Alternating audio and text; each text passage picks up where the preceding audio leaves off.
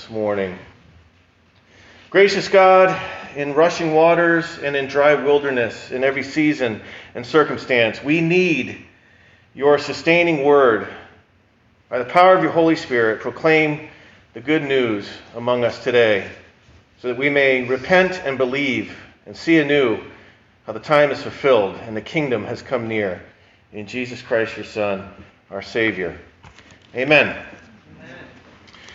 We are, uh, it is the first Sunday of Lent, so I, I, like to let people know ahead of time that we will have some congregational prayer that we do from time to time. Um, a prayer of prayers of repentance, uh, just short things. You don't have to pray with us, but if you feel led, uh, we will be doing that a little bit later on to celebrate this first uh, Sunday of Lent.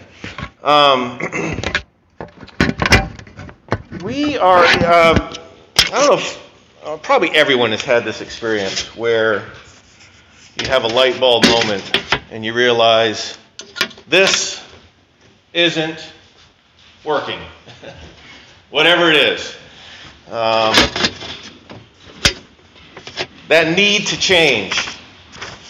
You know, we have different phrases for it. Moment of truth, do or die, breaking point, uh, the prodigal son uh, has a phrase in there that says the prodigal came to his senses. He had a moment where he realized that um, this isn't working. It's not going well for me.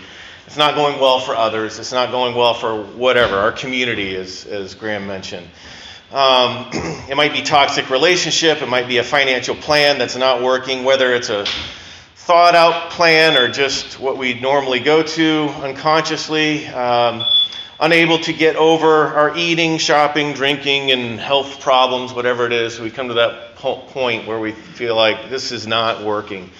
Um, the church calendar has that built into the season, which is beautiful. And as I look back on, I think about 25, 26 years, I wish I'd been celebrating Lent uh, all that time.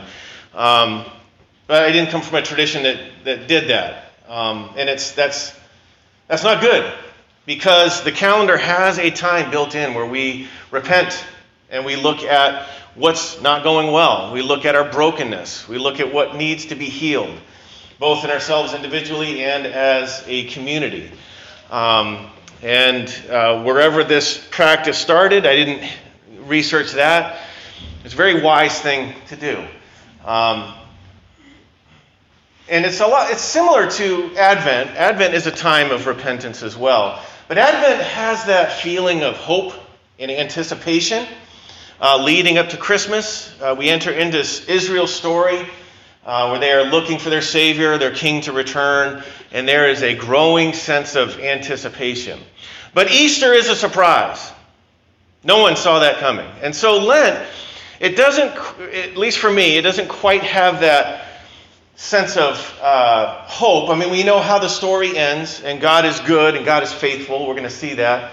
That that is part of Israel's story, this hope in a, in a God that is uh, faithful to God's covenant with his people.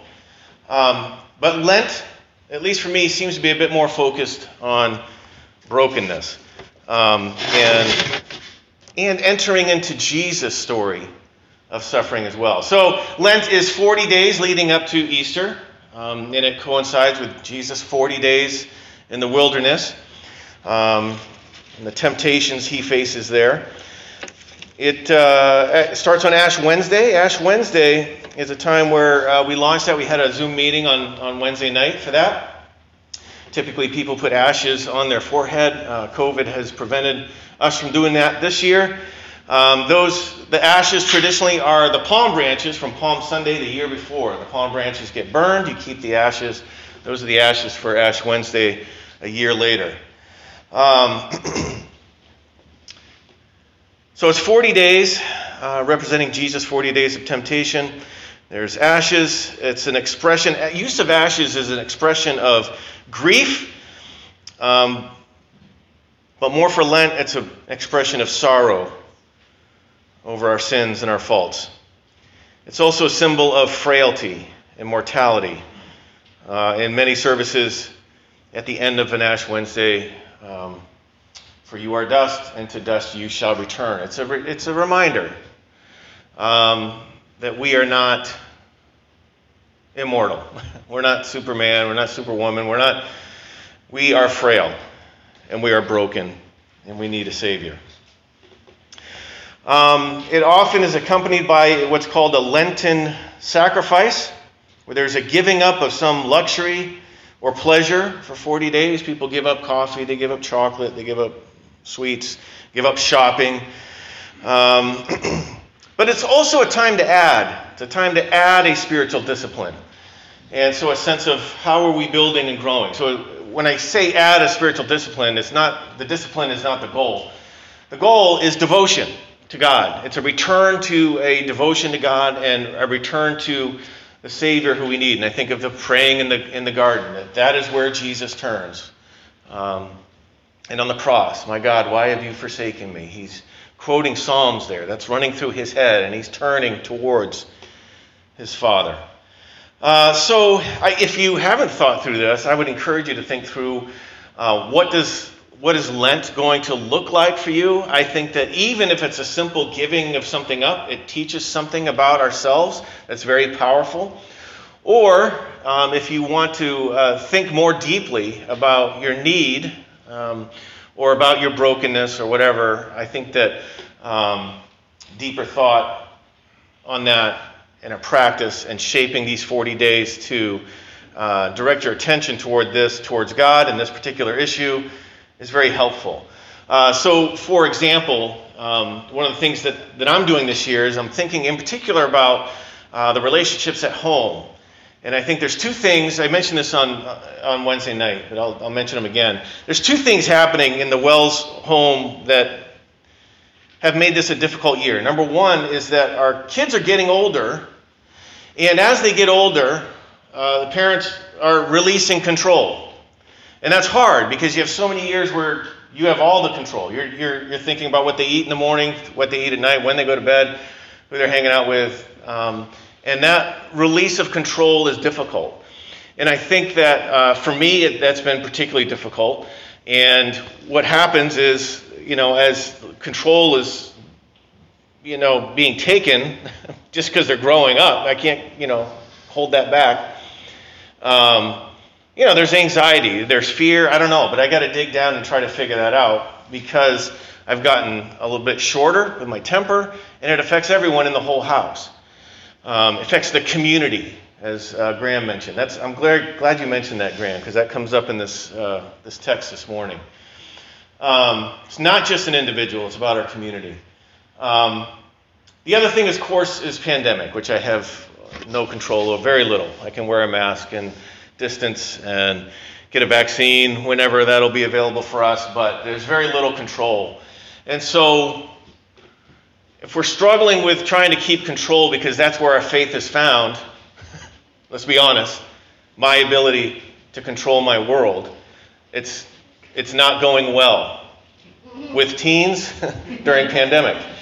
All right? So, um, and yeah, that's funny, but it's, it's been a struggle. Uh, and I've gotten uglier about it. It's, it hasn't gone well. And so for the, the Lenten period for me is to turn to God, primarily to turn to God, and to pray and um, think about those things that I can release. That what I'm going to give up during Lent is more control and trust in God. God's the starting point there. Um, so, with that thought in mind, think about, if you haven't already, what these 40 days uh, can look like for you as we enter into this time of Jesus' passion, his suffering, uh, his sacrifice, his own pain, um, and his own turning to God in the midst of that pain and in the midst of that, um, probably those feelings of abandonment um, that he experiences. Um, I want to add another thing that we're going to bring into this series uh, during this time that I haven't heard, um, but I think is there for this, for what Lent is all about. A period of rebuilding. That as we think about our own brokenness and our own need for God and the faithfulness of God, um, I think we can think of that in terms of rebuilding the teaching team talked about this series, and um, we were throwing about a bunch of ideas, and this came up for right after Christmas, and I just felt like I don't feel like we're rebuilding. I don't feel like the, the nation's rebuilding yet. I'm not ready to rebuild. Um, but my weather app says that we're going to hit 40 four times this week. So uh, spring is on the way. The days will get longer. There is a vaccine. There's um, things are happening. Um, and so I felt like maybe Lent would be a good time to think about rebuilding. And so what we're going to dive into is the book of Nehemiah, which we'll understand as we'll see soon is uh, it's not its own book. It actually was uh, one book, uh, Ezra and Nehemiah. Um, and Nehemiah is uh, it brings us back to Israel's return from exile. And uh, I don't want to give too much because we have an introductory video. Um, but it's about rebuilding. And so, for me, and I hope that we can communicate this with the text and kind of challenge people to think this way, that perhaps Lent can be seen as a time of rebuilding. And we get that, a bit of that celebration celebration of our brokenness, um, celebration of the fact that God is not broken, and that in Christ we can be whole again. Um, so, rebuilding. So, we're going to we're going to open up, we're going to watch a video that will introduce these books to us. Um, we're only dealing with the, as, with the Nehemiah portion. Um, we're going to start with a prayer, and then we're going to pray together, and then we'll close with music, and, uh, and we'll move on to the second Sunday in Lent next week. So let's take a look at that video and get an overview of these books. Um, these videos are so good. Love them. Go ahead and take a look.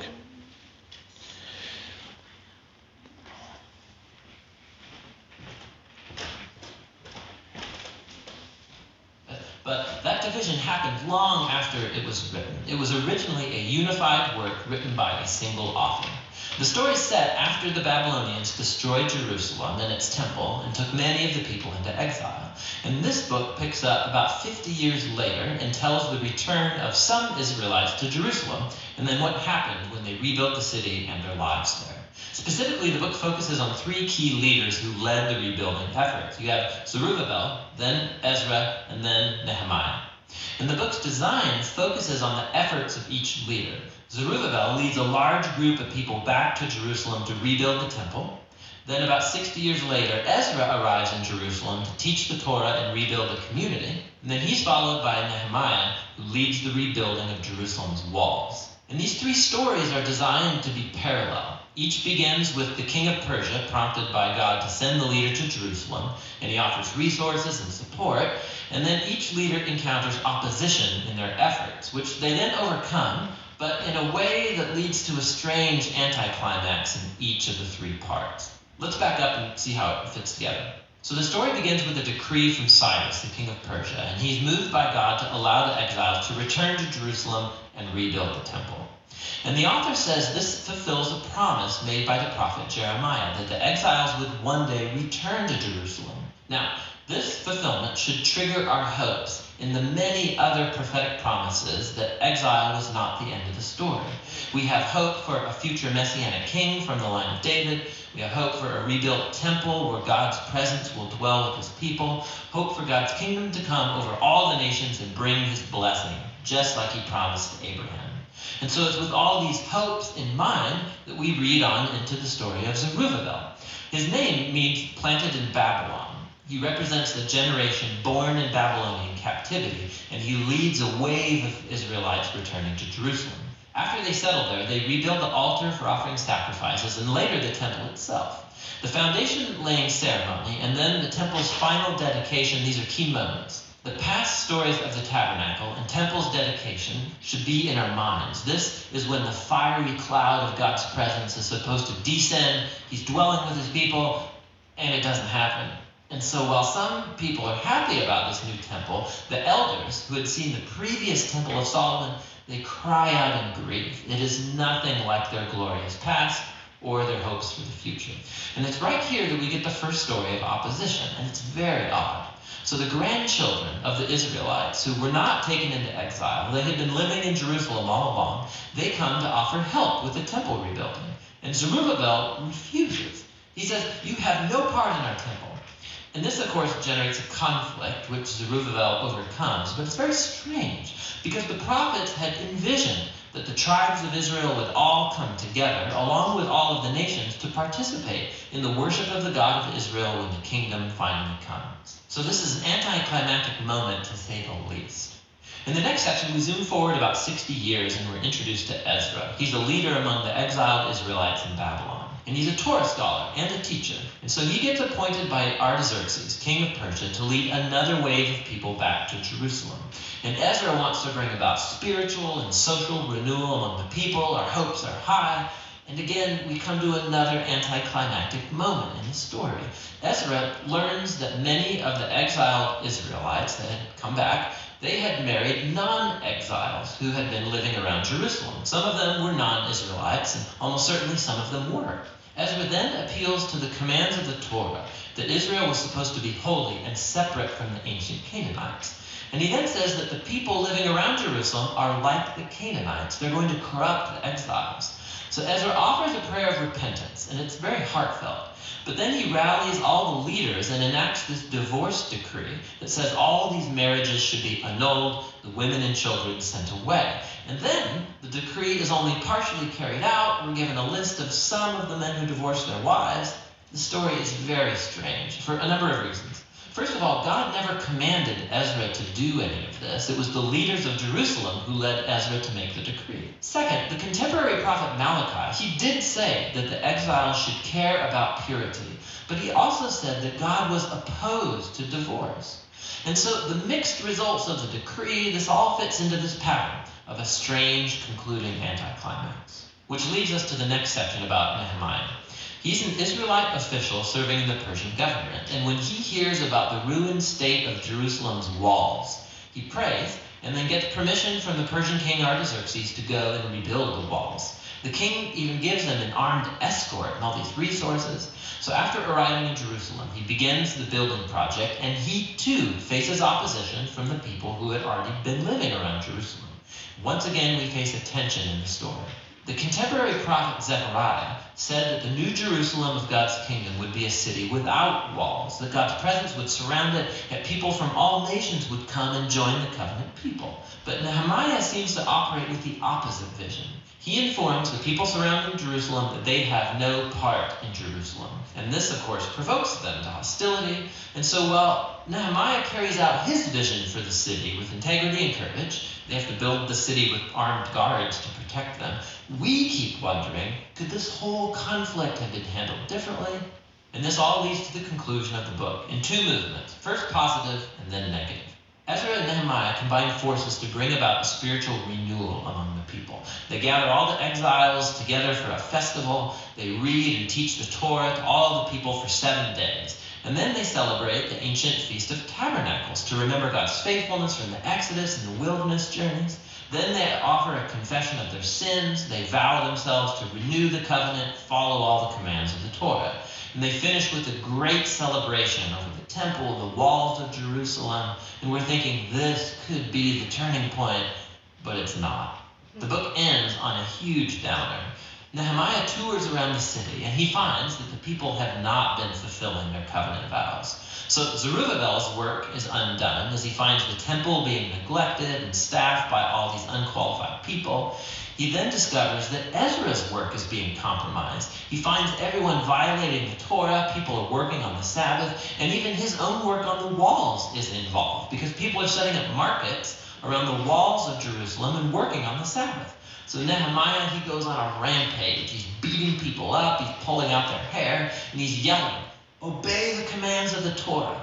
And his final words are a prayer that God would remember him, that at least he tried, and the book ends. I mean, it's very strange. But we've been prepared for it, right? These anticlimactic moments have been woven into the book's design intentionally. And so it raises the question what on earth does this book contribute to the storyline of the Bible? Well, remember, the book started by raising our hopes in the prophetic promises about the Messiah, the temple, the kingdom of God, and then none of it happens.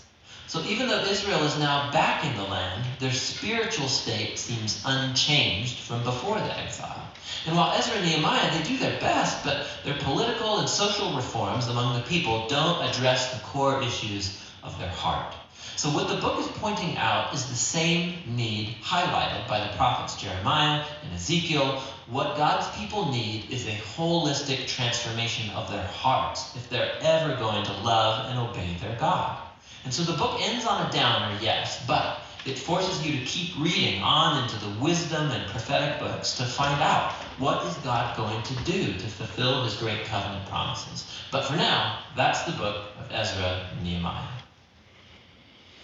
Yeah, so it's a feel good book. um, but it reminds me, I mean, what this does is it opens up uh, Jesus.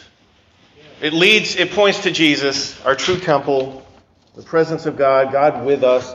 I'm reminded of the scene at the end of Luke where um, you have these people leaving Jerusalem uh, without any hope. And Jesus is mysteriously with them, walking with them. They don't know that it's Him. And um, in the mystery of um, sharing a meal together, uh, they realize that Jesus is with them he is alive, and they turn around and run back to Jerusalem. And so, um, given even you know the endings and the anticlimax, I think it's a great book for Lent um, because it talks about return. It talks about a return from exile, um, hope, um, but it leaves us hanging for something more, and that is Jesus. Okay in that relationship with Jesus. So, what we're going to do is we are going to pray uh, prayers of uh, repentance uh, during this time, um, confession, but we're going to look very quickly at a prayer. Right at the beginning of the book, um, we have uh, what is a great foundation for prayer, a great foundation for Lent, and some principles uh, that will serve us well uh, during this season. And so we open with Ezra, or I'm sorry, Nehemiah 1 1 to 4. And it says, These are the memoirs of Nehemiah in late autumn, in the month of Kislev, in the 20th year of King Artaxerxes' reign. I was at the fortress of Susa. Hanani, one of my brothers, came to visit me, and some other men who had just arrived from Judah. I asked them about the Jews who had returned there from captivity and about how things were going in Jerusalem. They said to me, Things are not going well for those who returned to the province of Judah. They are in great trouble and disgrace. The wall of Jerusalem has been torn down and the gates have been destroyed by fire. When I said this, when, they, when I heard this, I sat down and I wept. In fact, for days I mourned, fasted, and prayed for the God of heaven. And then I said, and he goes on into his prayer, which we're going to look at momentarily. Um, but it starts with grief. It starts with that light bulb moment where something's not going well. Um, and this really isn't about the walls, this is about the community and the well being of the community. Um, a community that is not as celebratory as it should be. Something's missing. We saw that in the intro video. And so it begins with this grief. Um, and so, as we work through this, we're going to see a lot about Jerusalem. It begins in Persia, ends in Jerusalem. That's very symbolic, coming out of exile and into the heartbeat of Judaism um, Jerusalem where the temple is, where the Torah is read, where the celebrations are held.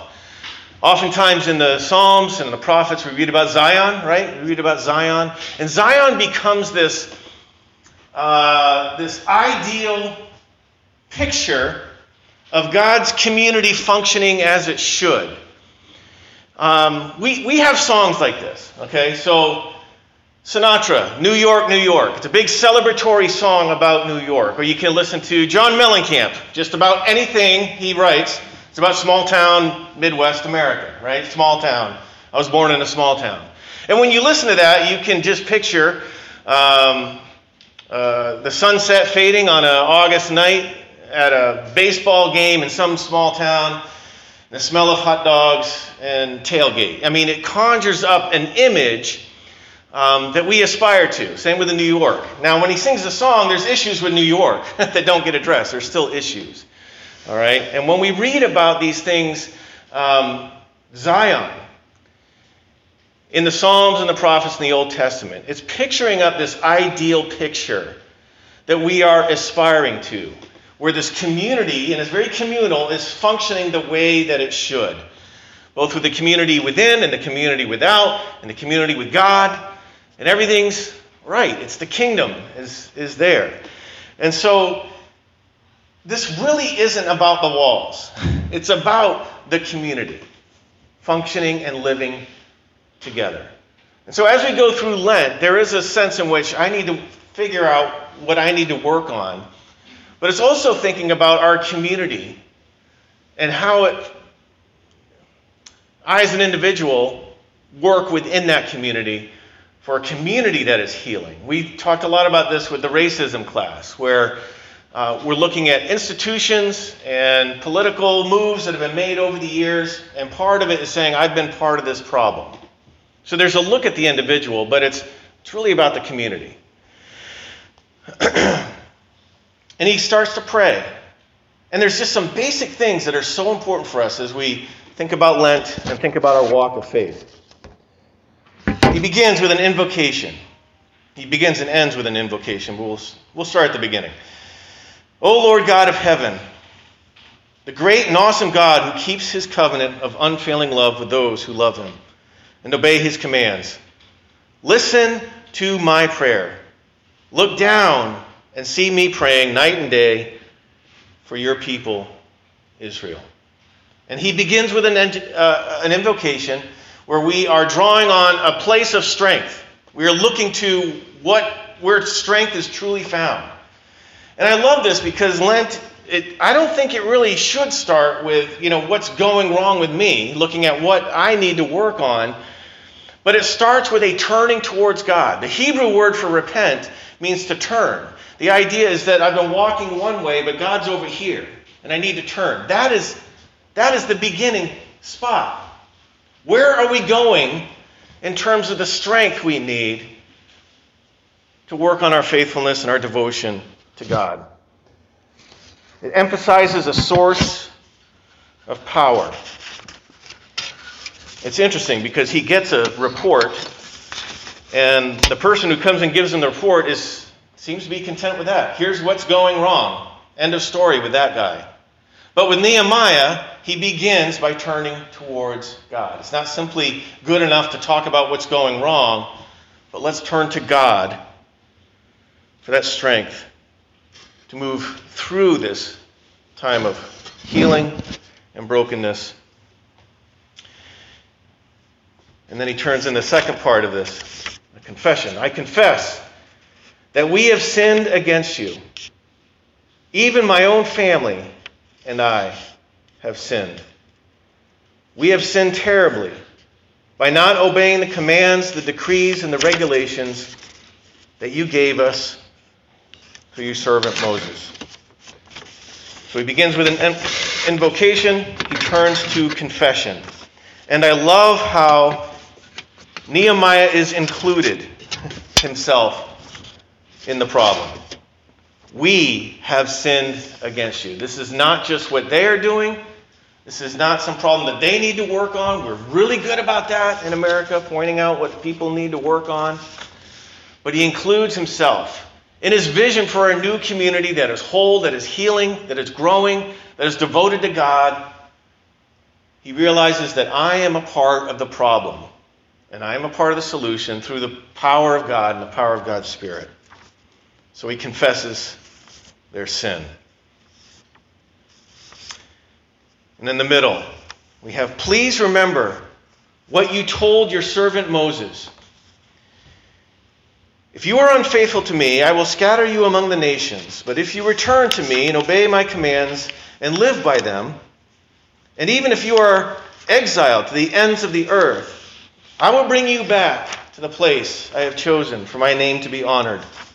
The people you rescued by your great power and strong hand are your servants. So Nehemiah is looking back to a passage of Scripture that he would have known. Uh, we're looking at a passage in Deuteronomy chapter 30. So this is before Israel enters their land. This is before they're a nation. They're just kind of a group of tribes. It's before they're in uh, what's now known as Israel. They're wandering in the wilderness.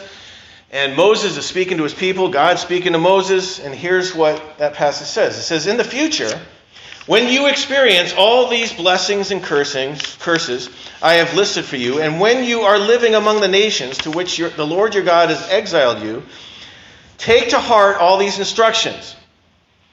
If at that time you and your children return to the Lord your God, and if you obey with all your heart, with all your soul, the commands I have given you today, then the Lord your God will restore your fortunes. He will have mercy on you and gather you back from all the nations where he has scattered you.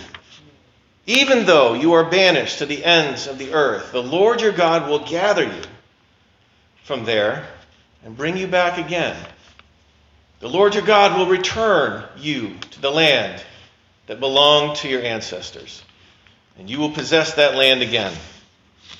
Then he will make you even more prosperous and numerous than your ancestors.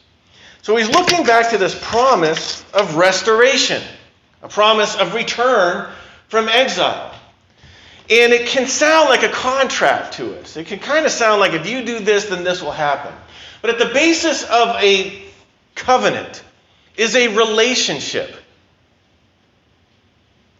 And at this point in his prayer, Nehemiah is calling on God to remember the relationship, to remember God's faithfulness. And so often in our New Testaments, when we talk about faith in Jesus, we always talk about faith in Jesus.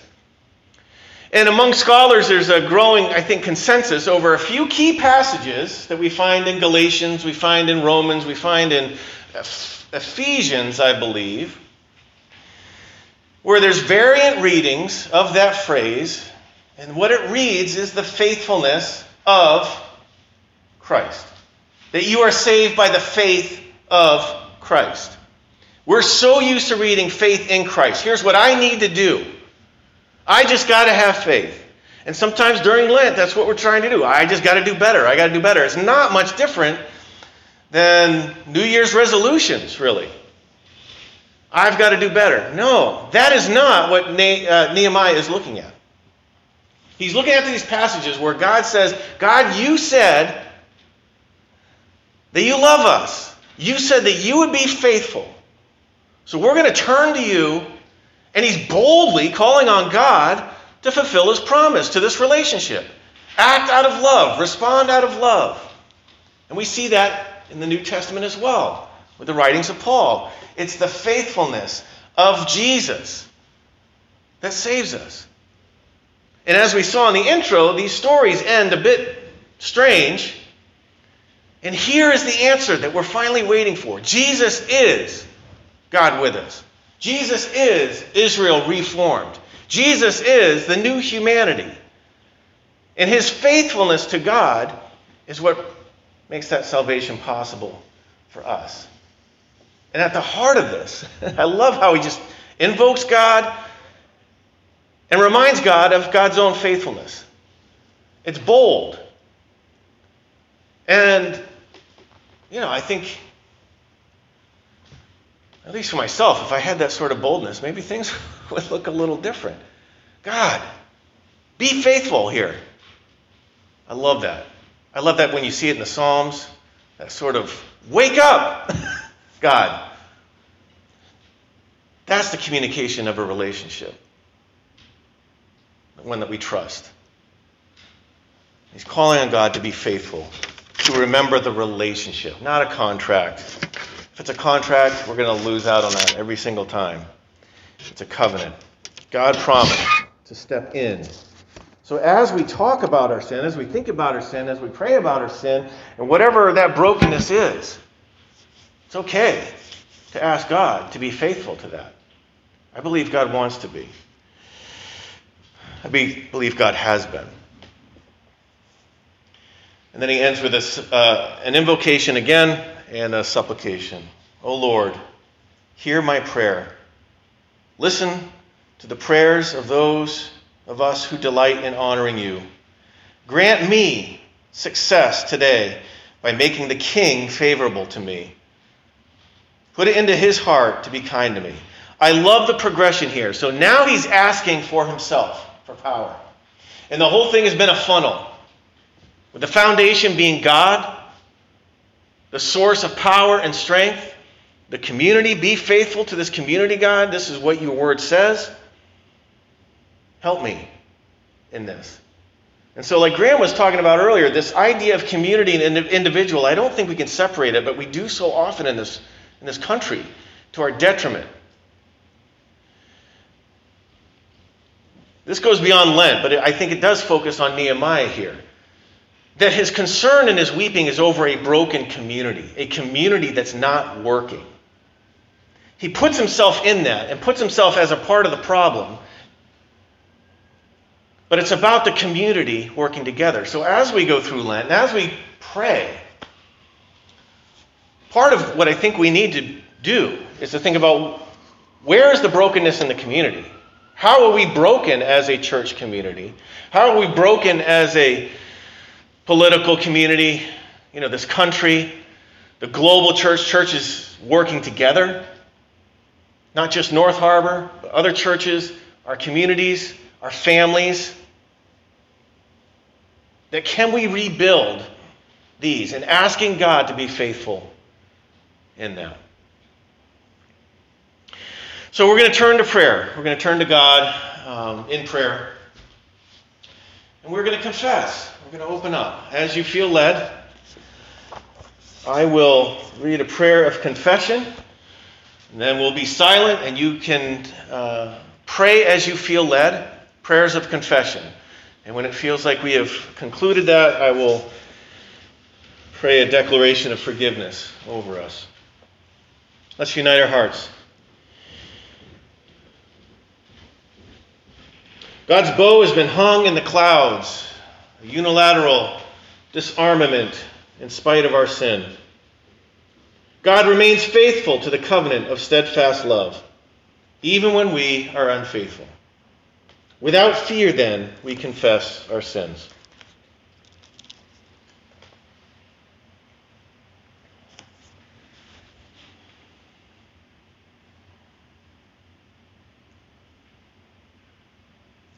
God, I confess that I have way too often placed my faith in what I'm able to control of my own accord. I confess this. This is my prayer.